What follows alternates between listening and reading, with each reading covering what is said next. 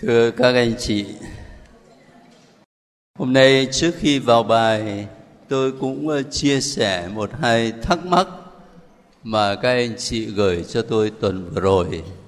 Còn những thắc mắc mới nhận được hôm nay thì chắc phải để đến tuần sau.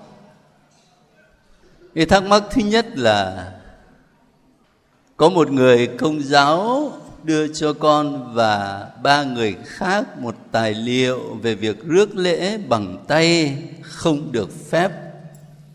Xin gửi tài liệu này để cha xem. Và chỉ được rước lễ bằng lưỡi mà thôi. Về vấn đề này, tôi nhớ là trong lớp à, kinh thánh trong tuần tôi cũng có chia sẻ một lần rồi. Nhưng có lẽ ở đây thì ờ, có các anh chị lúc đó chưa có dự lớp kinh thánh trong tuần. Thế cho nên tôi xin nói vắn tắt lại. Ví dụ ờ, ở trong tài liệu tôi có đọc đó thì thấy nói thế này. Thói quen rước lễ bằng tay đã khởi sự từ công đồng vaticano đệ nhị mặc dù không có một văn kiện chính thức nào của công đồng Vaticano đệ nhị cho phép, và cho đến nay, qua năm đời giáo hoàng, không một vị nào cho phép bằng lời hay bằng văn bản việc rước lễ bằng tay, mà ngược lại, các ngài luôn xác định cung cách duy nhất rước lễ bằng lưỡi và trong tư thế quỳ gối. Thế thì nếu nói rằng không có văn kiện chính thức nào của công đồng Vatican II cho phép thì cũng đúng thôi. Bởi vì công đồng Vatican II thì có một hiến chế về phụng vụ. Nhưng mà công đồng đâu có giờ để mà bàn những chuyện chi tiết là rước lễ đứng hay là quỳ. Công đồng đưa ra cái định hướng tổng quát thôi à, thế còn nói là năm đời giáo hoàng không có vị nào cho phép bằng lời hay bằng văn bản. Thế thì tôi xin thưa các anh chị thế này. Đâu có phải mọi văn bản của tòa thánh là đức giáo hoàng ký hết đâu. Một mình ngài sao mà ngài làm hết mọi việc được? Ngài có những bộ, ví dụ giáo lý đức tin, bộ phụng tự bộ giáo dục, bộ giáo sĩ, đứng đầu là các hồng y bộ trưởng. Và đương nhiên, các ngài làm gì thì các ngài phải trình cho đức giáo hoàng chứ. Thế thì nếu mà nói văn bản của tòa thánh đó, thì ở đây chúng ta có một văn bản mà tôi hồ nghi là chưa dịch sang tiếng Việt hay sao đó. Mà thật ra là đã có từ năm 2004 tức là 8 năm nay rồi do Đức Hồng Y Bộ trưởng Bộ Phụng Tự là Hồng Y A Rinh Dệ, Ngài ký, và tựa đề của huấn thị đó trong tiếng Latin là Redemptionis Sacramentum, có nghĩa là bí tích cứu độ. Thế thì nếu mà chúng ta đọc huấn thị đó ở số 90 thì sẽ thấy nói như thế này, là khi chúng ta lên rước lễ thì có thể đứng hay quỳ và hội đồng giám mục của quốc gia có thể cho phép. Rồi nếu chúng ta đọc đến số 92 thì sẽ thấy nói là anh chị em có thể rước lễ ở trên miệng trong trường hợp anh chị em rước lễ ở trên miệng, thì người trao mình thánh chúa không được quyền từ chối. Cho nên nếu anh chị em lên rước lễ mà muốn rước lễ trên miệng, mà có vị linh mục hay là thừa tác viên nào từ chối, thì người đó làm không đúng.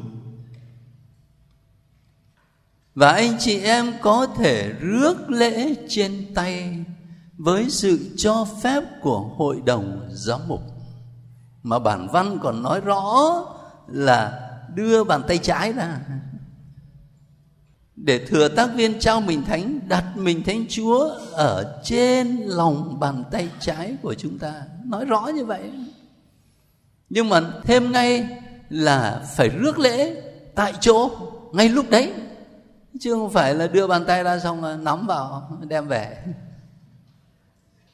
văn bản ta viết kỹ như vậy cơ mà. Vậy cho nên một đảng mà chúng ta bày tỏ sự tôn kính đối với bí tích thánh thể khi rước lễ, như ở trong tài liệu này nhấn mạnh thì điều đó rất là tốt, rất là tốt.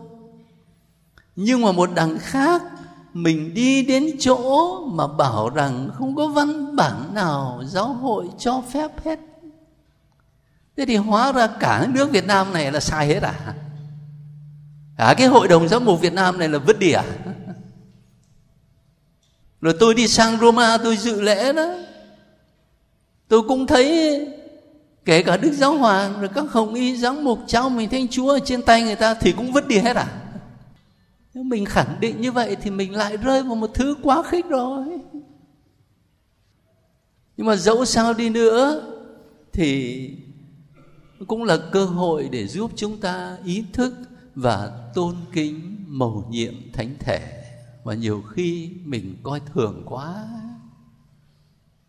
Coi thường từ cách ăn mặc lúc vào trong nhà thờ, cho đến cách đi đứng ở trong nhà thờ cho đến khi lên rước lễ, có một vài dịp tôi đến dâng lễ ở một vài giáo xứ anh chị em giáo dân đông quá, cho nên phải có thừa tác viên là giáo dân giúp trao mình thánh chúa. Điều đó thì tốt thôi. Với sự cho phép của hội đồng giáo mục, của giáo mục địa phương. Nhưng làm sao chính những thừa tác viên trao mình thánh chúa đó cũng phải được huấn luyện để ý thức cái công việc thánh thiện mà mình làm. Hoặc là có một lần nào khác, tôi nhìn thấy có một anh thanh niên còn trẻ lắm, mà thấy đi trao mình thiên chúa. Thế tôi hỏi cha sở bảo, em đó nó là chủng sinh à? Và dạ không, nó là huynh trưởng thiếu nhi. Mà thấy cái cung cách đi tôi không thấy được cái sự tôn trọng. Ấy cho nên là có những điều mà chúng ta cũng cần để ý để làm sao khơi dậy cái ý thức tôn kính mầu nhiệm thánh thể. Chứ còn à, mình coi thường là không có được. Các anh chị biết đó, trong nhiều tôn giáo, khi người ta bước vào đền thờ thì người ta làm sao? Đi chân không chứ không có phải đi dép, đi guốc như mình thoải mái đâu.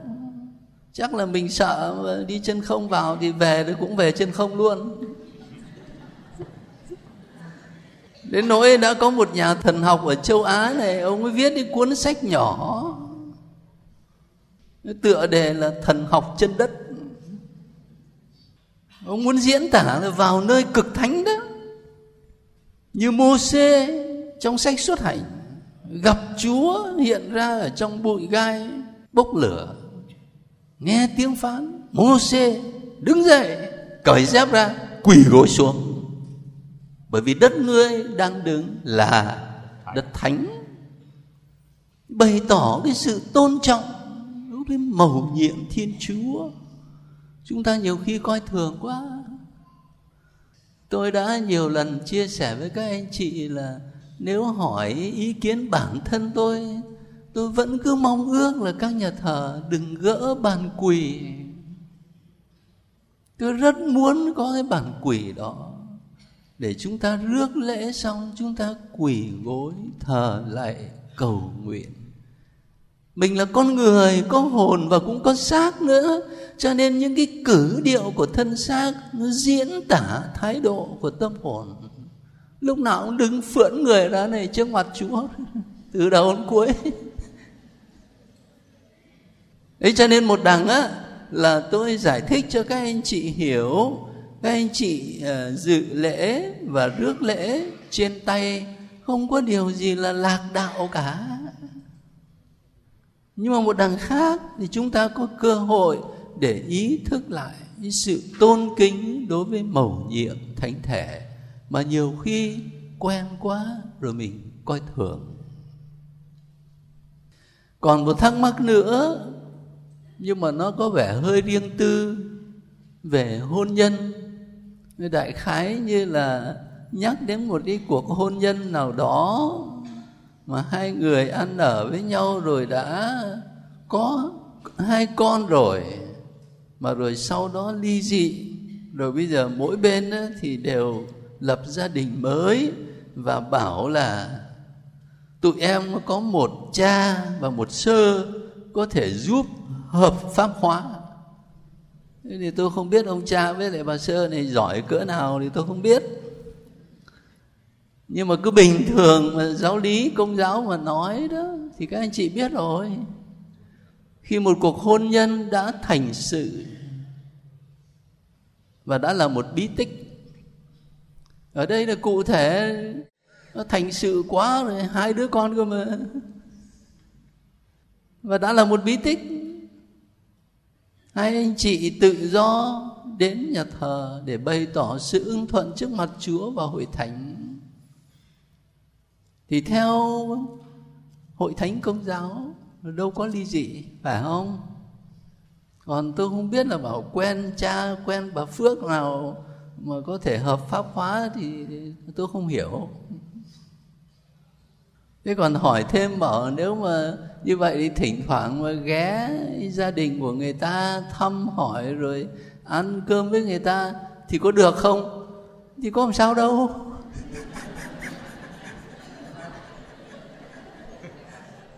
Chuyện đó thì nó hơi riêng tư cho nên tôi ờ, chia sẻ vắn tắt chút vậy thôi.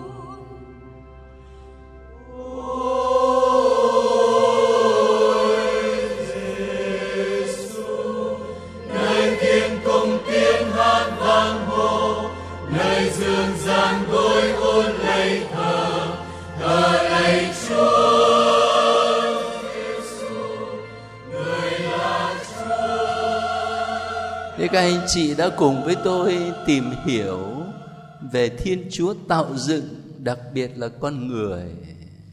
Hạnh phúc nhưng mà rồi sa ngã. Và khi con người sa ngã thì Thiên Chúa không bỏ rơi con người mà Thiên Chúa có lời hứa cứu độ. Lời hứa ấy được thực hiện trọn vẹn nơi Chúa Giêsu Kitô. Cho nên bây giờ chúng ta bắt đầu tập trung vào Chúa Giêsu Kitô, con một Thiên Chúa.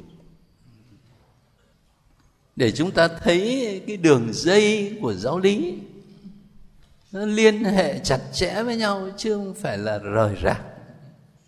Bây giờ tôi mời các anh chị lấy sách thánh ra, tin mừng theo thánh Luca. Chúng ta có mấy sách tin mừng nhỉ? Có bốn sách tin mừng thế ờ, trong bốn sách tin mừng đó thì có mấy thánh sử có trình thuật về thời thơ ấu của Chúa Giêsu? Có hai thôi, hai là ai? Matthew và Luca. Như vậy thì cũng còn khá. Lâu lâu hỏi bài mà thấy còn nhớ. Giờ các anh chị lấy tin mừng Luca ở chương đầu tiên chương 1 câu 31 câu này nằm ở trong trình thuật về việc sứ thần truyền tin cho Đức Maria. Mời các anh chị đọc từ câu 30 cho đến hết câu 33. Sứ thần liền nói: Thưa bà Maria, xin đừng sợ, vì bà đẹp lòng Thiên Chúa. Và ngày đây bà sẽ thụ thai, sinh hạ một con trai. Và đặt tên là Giêsu người sẽ lên cao cả. Và sẽ được gọi là con đấng tối cao. Đức Chúa là Thiên Chúa, sẽ ban cho người ngai vàng vua David tổ tiên người người sẽ trị vì nhà gia cóp đến muôn đời, và triều đại của người sẽ vô cùng, vô tận cảm ơn các anh chị này đây bà sẽ thụ thai, sinh hạ một con trai và đặt tên là Giêsu. Cho nên tên gọi mà Đức Mẹ đặt cho con của mình không phải là tên mà Đức Mẹ và Thánh Du Xe chọn mà là mà là Thiên Chúa truyền chứ. Thiên Chúa truyền.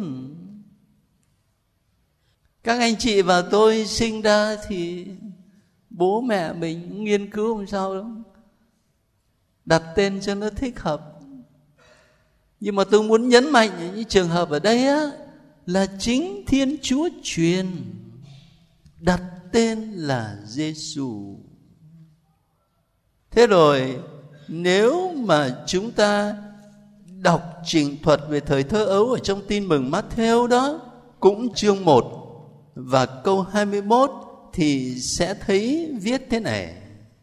Này ông Du Xe con cháu David, đừng ngại đón bà Maria và ông về vì người con bà cưu mang là do quyền năng Chúa Thánh Thần.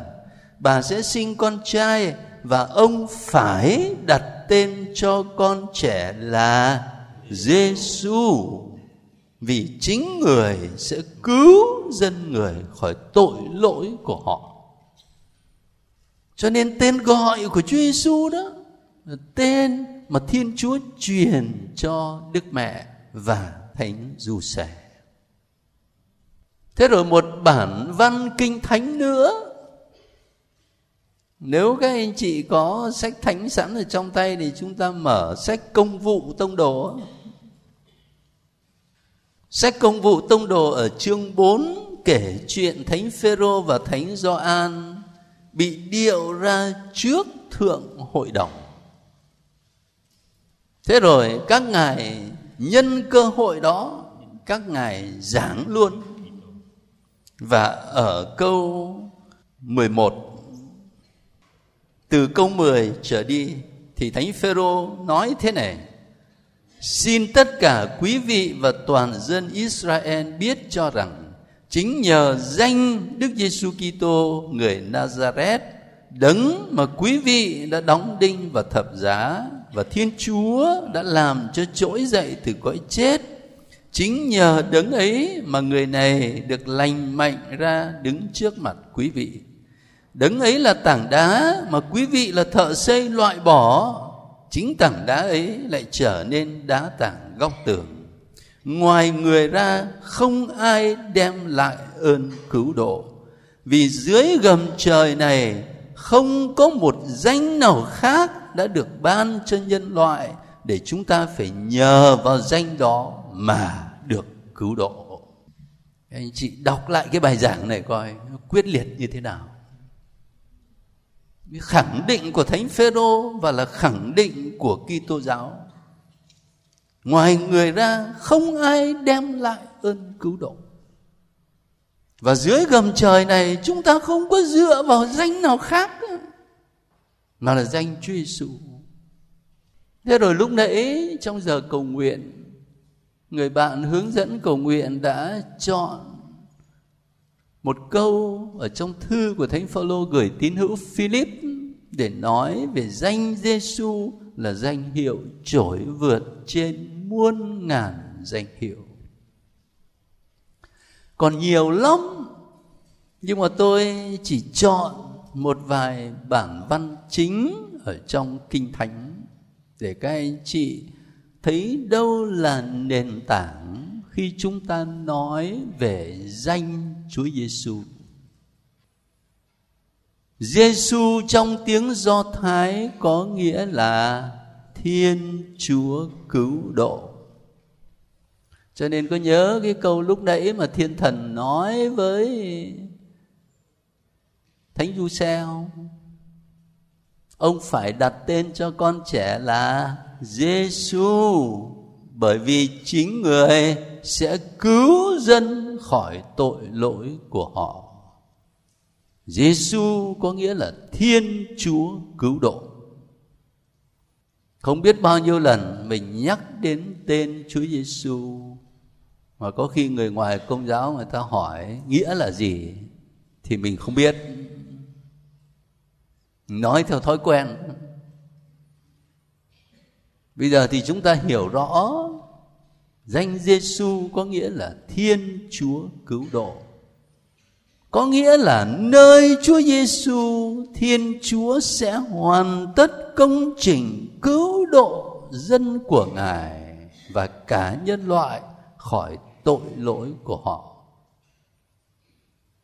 Như vậy thì danh Giêsu là một danh thần linh chứ không phải là tên gọi bình thường. Là danh thần linh, bởi vì danh ấy mang lại ơn cứu độ. Dưới gầm trời này không có danh nào khác để chúng ta dựa vào mà được cứu độ. Chỉ có danh Chúa Giêsu thôi. Và trong thư Philip thì nói rằng, nghe danh Chúa Giêsu thì trên trời, dưới đất, đều phải quỳ gối mà bái lạy còn các môn đệ của Chúa thì làm phép lạ là nhân danh Chúa chứ không phải là nhân danh ờ, khả năng riêng của các ông ấy, mà là nhân danh Chúa Giêsu. Như vậy thì ta mới hiểu được tại sao đối với người Kitô hữu các anh chị để ý mà xem mình đi dự lễ hàng ngày dự lễ Chúa nhật mọi lời cầu nguyện của hội thánh đều kết thúc bằng câu, chúng con cầu xin nhờ Đức Giêsu Kitô, con Chúa Chúa chúng con. Mọi lời cầu nguyện của chúng ta là nhờ Đức Giêsu Kitô, Chúa chúng con. Thế cho nên, danh của Chúa Giêsu đối với người công giáo đáng trân trọng như thế nào vậy thì bây giờ mình mới hiểu tại sao mà hội thánh yêu cầu mình là chớ kêu tên Chúa vô cớ. Vô cớ, quen miệng lúc nào cũng Giêsu mà. Người ngoài công giáo thì chả hiểu Giêsu mà là cái gì. Thì có thể là chúng ta tốt lành. Lúc nào mà gặp sự khó khăn thì mình cũng kêu tên cực thánh của Chúa Giêsu, của mẹ Maria, của thánh cả Giuse. Xin các đấng nâng đỡ phủ giúp tốt thôi. Nhưng mà vô cớ thì nó khác. Mà tệ hơn nữa là có lúc nào đó mà buôn bán làm ăn rồi lấy danh chúa mà thời gian nói dối nữa lấy danh chúa ra để bảo trợ cho cái sự gian dối của mình. Cho người ta tin, để mình kiếm lợi. Thế như vậy danh Chúa Giêsu còn có nghĩa gì đối với chúng ta? Thành thử ra không phải học để biết nội dung của từ Giêsu nghĩa là gì mà thôi, mà còn phải kèm vào đó là lòng yêu mến, là sự trân trọng rồi đi cùng với danh thánh Chúa Giêsu thì chúng ta luôn luôn nói đến là Đức Giêsu Kitô. Thánh Phaolô có nhiều lần thì ngài dùng từ Kitô trước Đức Kitô Giêsu. Anh em hãy mang trong anh em những tâm tư như đã có trong Đức Kitô Giêsu.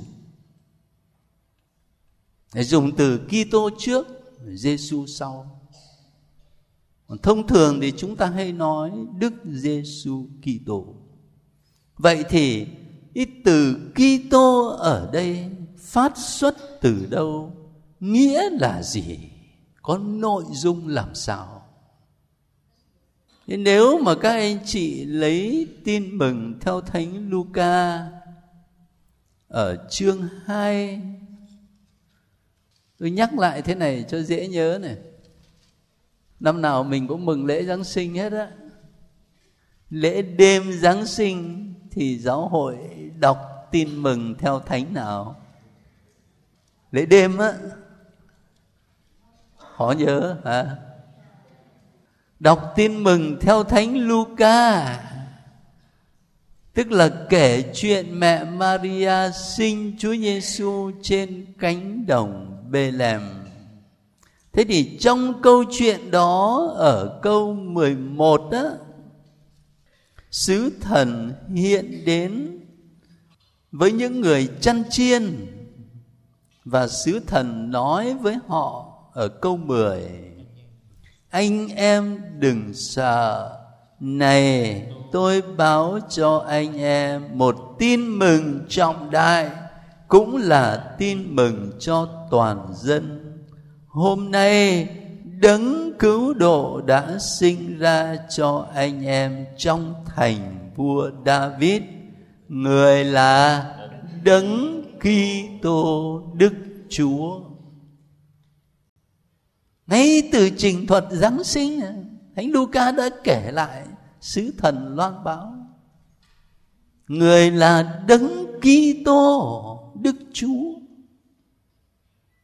Thế rồi nếu chúng ta mở tin mừng Matthew, lớp này là lớp giáo lý kinh thánh mà. Cho nên là tôi luôn luôn giới thiệu những bản văn kinh thánh nền tảng để các anh chị cho mình đã vậy thì cho người khác nữa. Thấy là giáo lý công giáo của chúng tôi đâu có phải là chuyện là người công giáo tự sáng tác ra đâu, mà là dựa trên lời của Chúa, dựa trên mà khải, dựa trên kinh thánh. Nhưng nếu chúng ta đọc tin mừng Matthew ở chương 16 đó, từ câu 13 thì các anh chị nhớ lại câu chuyện là Chúa Giêsu hỏi các tông đồ. Người ta nói con người là ai? Thế thì các ông mới trả lời là kẻ thì nói là do an tẩy giả, kẻ thì bảo là elia, người thì lại bảo là jeremia hay một trong các vị ngôn sứ. Rồi đến câu 15 thì làm sao? Đức Giêsu lại hỏi, Còn anh em anh em bảo thầy là ai? Ông Simon Phêrô thưa, thầy là đấng Kitô, con Thiên Chúa hằng sống. Cảm ơn các anh chị. Thầy là đấng Kitô, con Thiên Chúa hằng sống. Và lời tuyên xưng đó được Chúa Giêsu ca tụng. Chúa Giêsu khen ngợi cho nên từ Kitô ở trong ờ, các bản văn tin mừng xuất hiện nhiều lần lắm. Không thể kể hết được. Rồi tôi còn giới thiệu thêm cho các anh chị một bản văn ở trong sách công vụ mà có thể các anh chị sẽ thấy là sao ở đây có thấy từ Kitô nào đâu. Ở trong sách công vụ chương 10 hình như tôi có ghi lại ở trong bài viết này, cái câu đó. Thiên chúa đã dùng thánh thần và quyền năng mà sức giàu tấn phong người. Và từ sức giàu đó tôi in nghiêng. Tôi in nghiêng. Tại sao vậy? Là để chúng ta hiểu Kitô nghĩa là gì? Kitô, chúng ta dịch từ tiếng Hy Lạp. Christos. Rồi sang tiếng Latin. Christus. Những ngôn ngữ Âu Châu nó gần gần như vậy. Cho nên trong tiếng Anh là Christ. Trong tiếng Pháp là Chris. Thế thì việt nam mình dịch rất sát. Kitô chỉ có điều hỏi Kitô nghĩa là gì? Thì nhiều người công giáo không biết. Thế tôi có kể trong lớp kinh thánh ấy, có lần tôi coi một giáo sứ mà thấy người giáo dân vào người ta nói bảo cha phải nói với cái ông đấy ông đấy nhà ông nuôi hai con chó mà ông ấy đặt một con tên là kỳ một con tên là tô. Suốt ngày ông cứ gọi thì ông ấy đâu có ý xúc phạm gì, ông cũng vô tình thôi. Để chúng ta dịch là dịch từ tiếng hy lạp. Mà tiếng hy lạp thì dịch từ tiếng do thái, messia.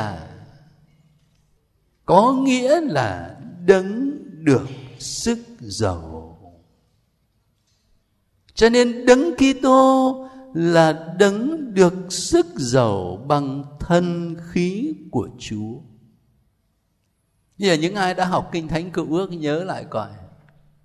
Trong sách Samuel, khi Chúa sai Samuel đến nhà của một gia đình và sẽ phong vương cho một người con trong gia đình đó, thì ông bố mới gọi cái anh con trai cả ra, cao lớn, vạm vỡ, đẹp trai thế thì tiên tri samuel mới nghĩ thầm trong bụng, bảo chắc đây là người chúa chọn. Nhưng mà chúa nói làm sao? Không phải. Loài người, các ngươi chỉ có nhìn bề ngoài, còn thiên chúa thì nhìn sâu trong tâm hồn. Thế rồi ông ấy gọi hết đứa này đến đứa kia ra, không đứa nào được cả. Cuối cùng rồi bảo, thế còn đứa nào nữa không? Bảo, còn thằng út nó đang đi chơi ngoài đồng và gọi nó về. Nhưng thằng út ấy thì nó bé con tóc vàng hoe, đi chơi nắng. Thế thì khi mà nó về đến nhà thì chúa nói với samuel làm sao? Chính nó đấy.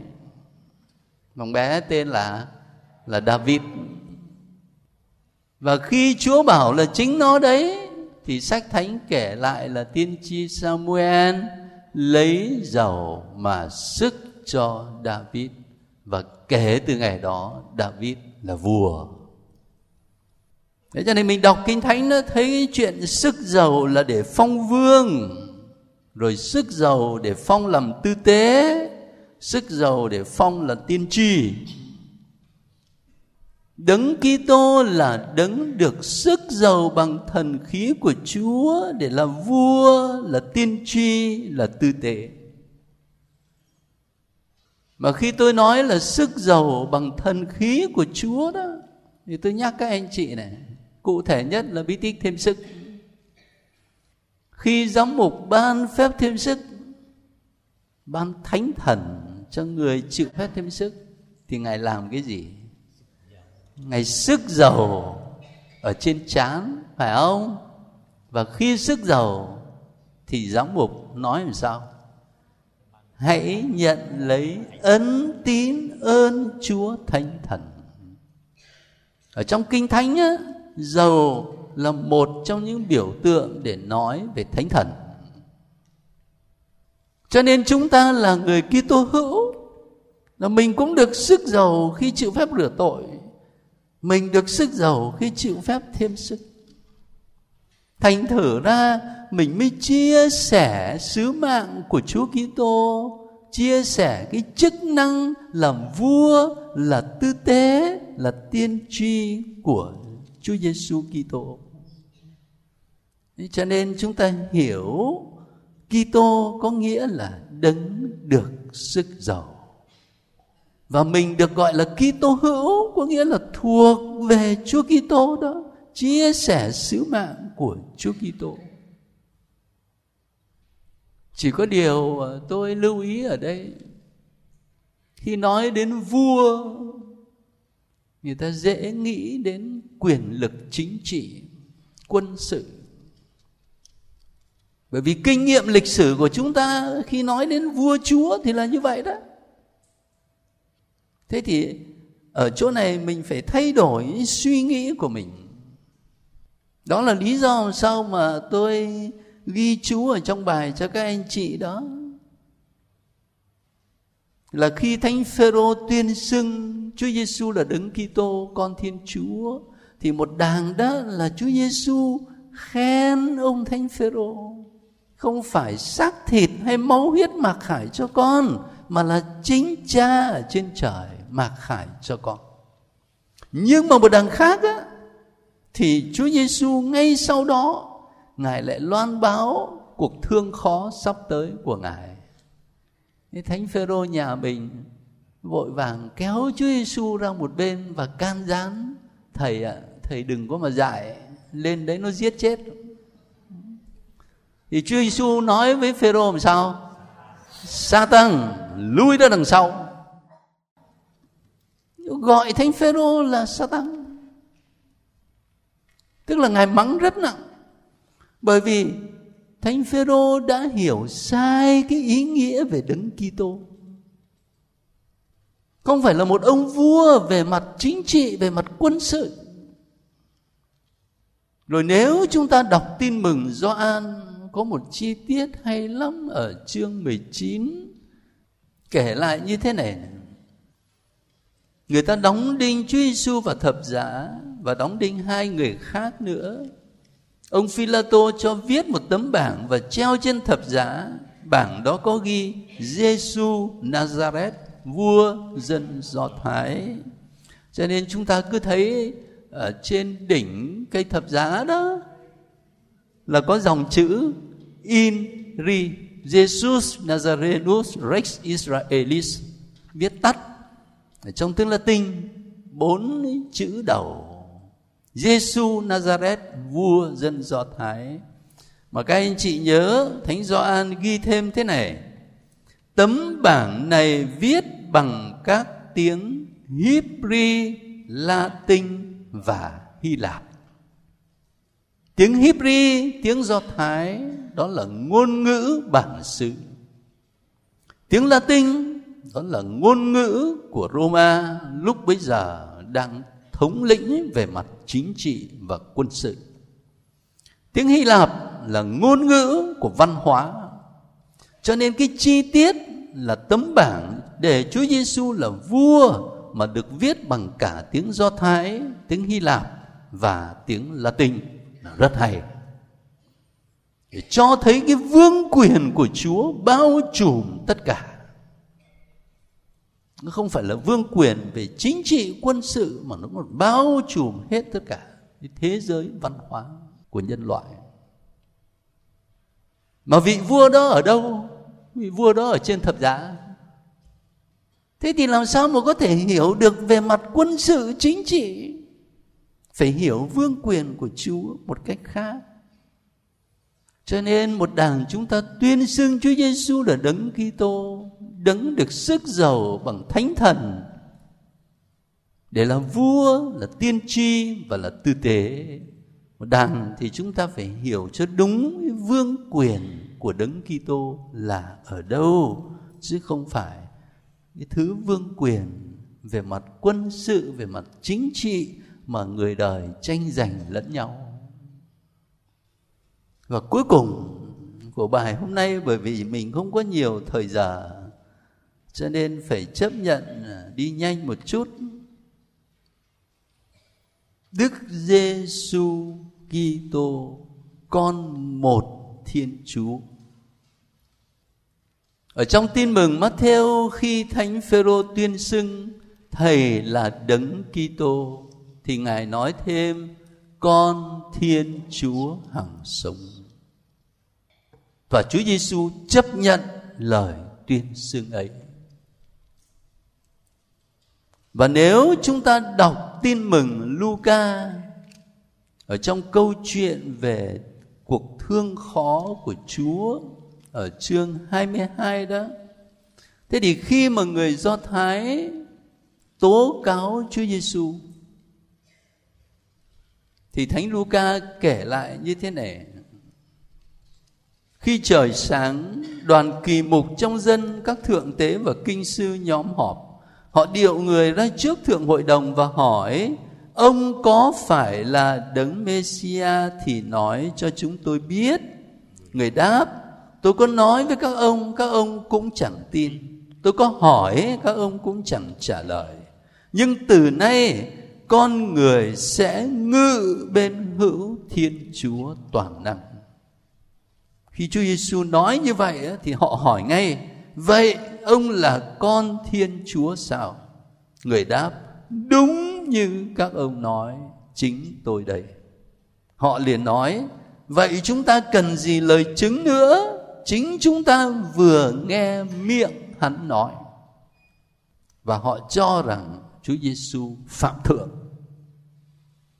Tôi kể lại những chi tiết đó để các anh chị thấy là ngay từ đầu trong sách thánh cho chúng ta thấy cái lời tuyên xưng về Chúa Giêsu Kitô là con Thiên Chúa. Và còn nhiều đoạn sách thánh nữa.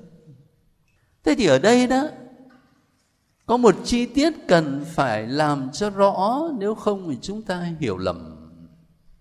Cái danh hiệu con thiên chúa nếu mà mình đọc kinh thánh cựu ước đã thấy xuất hiện rồi. Có những người và kể cả dân israel được gọi là con thiên chúa. Cái từ con thiên chúa ở trong cựu ước á, chỉ muốn diễn tả là thiên chúa nhận một số thụ tạo làm nghĩa tử. Nhớ cái từ đó nghĩa tử. Và đi vào mối liên hệ thân tình với họ thế còn khi thánh phêrô tuyên xưng Chúa Giêsu là đấng Kitô, con Thiên Chúa hằng sống. Mà Chúa Giêsu phải nói rằng không phải xác thịt mặc khải cho anh, mà là cha thầy đứng ngự trên trời. Thì chứng tỏ rằng cái từ con thiên chúa ở đây nó mang một nội dung hoàn toàn khác với từ con thiên chúa mà người ta hiểu ở trong cựu ước cho nên các anh chị để ý chi tiết đó, chứ nếu không thì chúng ta lẫn lộn một cách cụ thể, bây giờ chúng ta chịu khó lấy tin mừng theo thánh Gioan ở chương 20. Đây là đoạn tin mừng mà chúng ta hay đọc vào Chúa nhật phục sinh. Chúa Kitô phục sinh hiện ra với bà Maria Magdalena ở câu 15. Mời các anh chị. Đức Giêsu nói với bà: Này bà, sao bà khóc? bà tìm ai bà Maria tưởng là người làm vườn liền nói thưa ông nếu ông đã đem người đi thì xin nói cho tôi biết ông để người ở đâu. tôi, tôi sẽ đem người về. Đức Giêsu gọi bà Maria. Bà quay lại và nói bằng tiếng Hebrew Rabboni nghĩa là lạy thầy. Đức Giêsu bảo: Thôi đừng giữ thầy lại, vì thầy chưa lên cùng Chúa Cha. Nhưng hãy đi gặp anh em thầy và bảo họ, thầy lên cùng cha của thầy, cũng là cha của anh em, lên cùng Thiên Chúa của thầy cũng là Thiên Chúa của anh em. Cảm ơn các anh chị. Các anh chị để ý câu Chúa Giêsu nói Thầy lên cùng cha của thầy, cũng là cha của anh em. Chúa Giêsu không nói là thầy lên cùng cha của chúng ta. Ngài không có xếp hàng ngang với chúng ta đâu nhưng mà Chúa Giêsu nói là thầy lên cùng cha của thầy và cũng là cha của anh em. Cho nên giữa Chúa Giêsu và Chúa Cha có một mối liên hệ, một tương quan duy nhất vĩnh cửu. Ngài là con một Thiên Chúa theo nghĩa duy nhất. và nhờ Chúa Giêsu mà chúng ta được trở nên con Thiên Chúa. Nhờ Chúa Giêsu mà chúng ta được gọi Thiên Chúa là Cha. Thành thử trong thánh lễ khi đọc kinh lạy Cha, ta bắt đầu như thế nào? Vâng lệnh Chúa cứu thế và theo thể thức người dạy chúng ta dám nguyện rằng dám dịch rất sát đó tại sao không nói đơn sơ vâng lệnh chúa cứu thế và theo thể thức người dạy chúng ta cầu nguyện rằng không, mà chúng ta dám. Bởi vì chỉ có nhờ chúa giêsu mình mới có thể gọi thiên chúa là cha. Dám nguyện rằng cho nên sau đó mới lạy cha của chúng con ở trên trời. Cho nên phân biệt cái chức vị con thiên chúa, con một thiên chúa nơi đức giêsu kitô và cái tước vị con thiên chúa mà chúng ta được hưởng nhờ chúa giêsu. Ngôn ngữ thần học nói là chúng ta trở nên con cái thiên chúa trong người con. Là vậy đó. Nhờ chúa giêsu mà chúng ta được trở nên con cái của chúa, được gọi chúa là cha. Thế hôm nay là mình lược lại những từ rất quen, các anh chị thấy không? Giêsu kitô, còn một thiên chúa. Những từ rất quen, mà có khi quen quá rồi mình không có để ý nội hàm ở trong những từ quen thuộc ấy. Thì hôm nay là một dịp để khơi lại ý thức. Một đàng ấy là dựa vào mặc khải của kinh thánh để thấy những gì chúng ta tuyên xưng là dựa vào mặc khải của chúa và một đằng khác là để khơi dậy ý thức đức tin nơi chúng ta nhiều hơn. Bây giờ thì cũng đã trễ rồi. Xin các anh chị dọn sách vở lại một hai phút rồi chúng ta cùng nhau sống thinh lặng trước mặt chúa.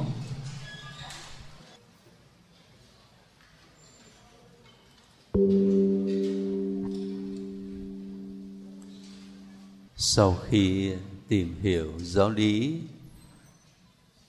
anh chị em chúng ta cùng dành một phút thinh lặng đặt mình trước mặt chúa và nhìn lại đời sống đức tin của mình. Chúng ta nghe lại lời của thánh phaolô đúng hơn là thánh thi của cộng đoàn Kitô hữu về Đức Giêsu Kitô. Vừa nghe danh thánh Giêsu cả trên trời, dưới đất và trong nơi âm phủ, muôn vật phải bái quỳ. Và để tôn vinh Thiên Chúa Cha, mọi loài phải mở miệng tuyên xưng rằng Đức Giêsu Kitô là Chúa.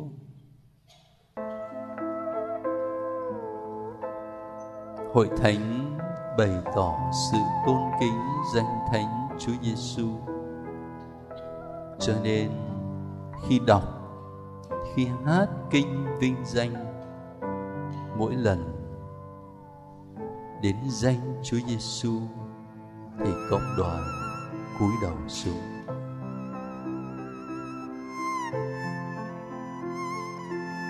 Nhưng riêng trong đời sống đức tin của tôi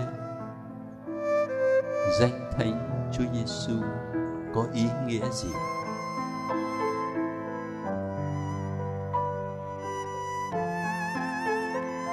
Tôi có thực sự tôn kính danh thánh Chúa Giêsu không?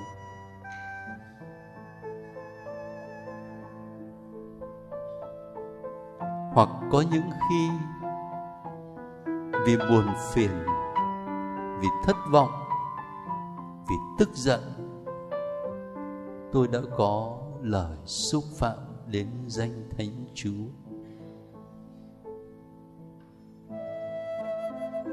Hoặc là có khi nào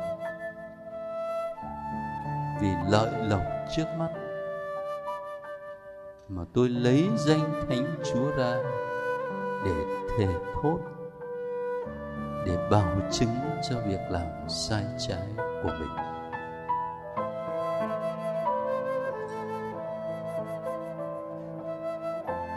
và nếu danh Chúa Giêsu là đấng mà tôi tin, nhưng tôi lạm dụng như thế, thì liệu lòng tin của tôi vào Chúa Giêsu có còn đủ mạnh mẽ không? Chúng ta đối diện với lòng mình và tự hỏi mình như thế.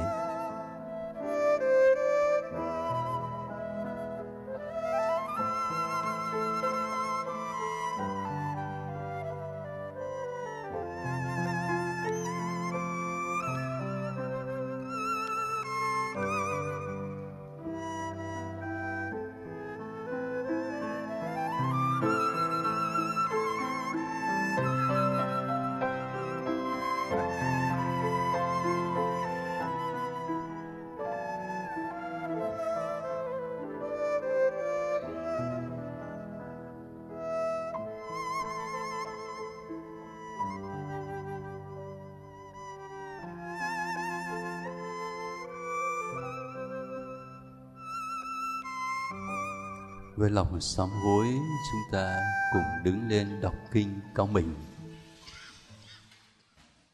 Tôi thú nhận cùng thiên chúa toàn năng và cùng anh chị em.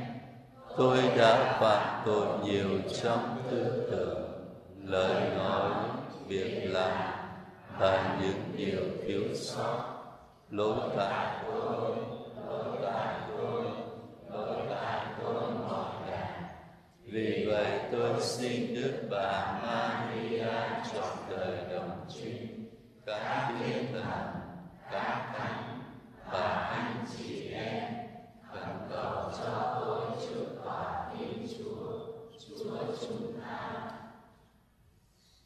Giờ đây chúng ta hãy mượn tâm tình của một nhân vật trong sách thánh để xin Chúa nâng đỡ lòng tin còn non yếu của mình.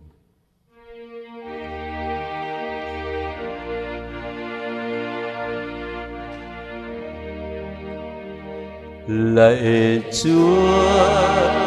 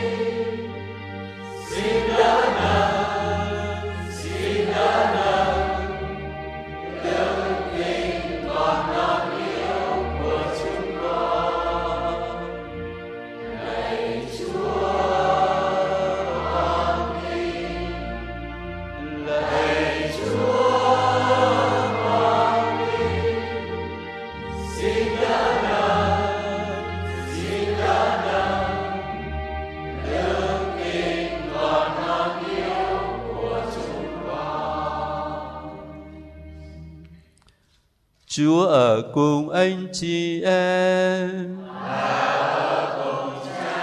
Hãy chúc tụng danh Chúa.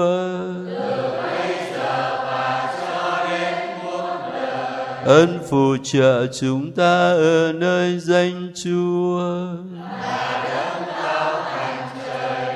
Xin Thiên Chúa toàn năng là Cha và Con và Thánh Thần ban phúc lành cho anh chị em. Chúc các anh chị về bình an.